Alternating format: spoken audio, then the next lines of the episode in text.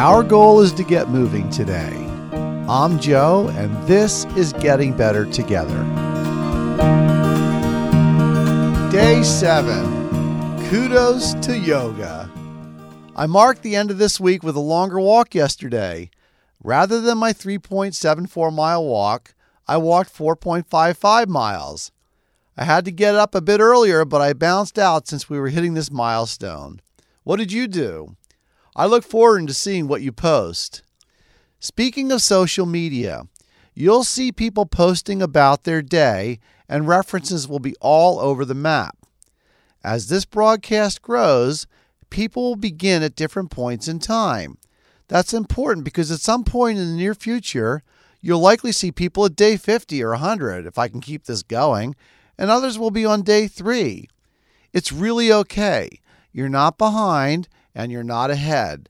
This is not a race. We all do this together at our own pace and at different times. Remember, this is not a competition. We came here because we wanted to start a journey together, and that's what we are doing. So let's bank our gains for just a minute. We just did one full week of exercise and activity. Imagine for a moment the different journeys our listeners are on. Some who are in the hospital push themselves just to get past the nurse's station. Others are committed to yoga. Some of us are going to the gym. And meanwhile, I'm mostly outside since the weather is nice. We should all feel good about this week and reflect on what we experienced.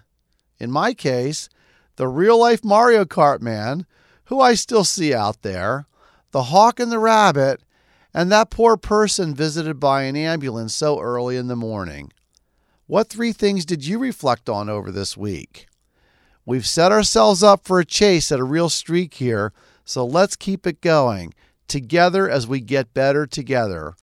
Tomorrow starts week two. Go out and celebrate. Have some fun with this and be safe. I hope you'll come back tomorrow. These daily check ins is what will make a difference for you and me. You can follow the show on Twitter at GBT Show or email me gbtshow at gmail and of course anywhere you download your favorite podcast.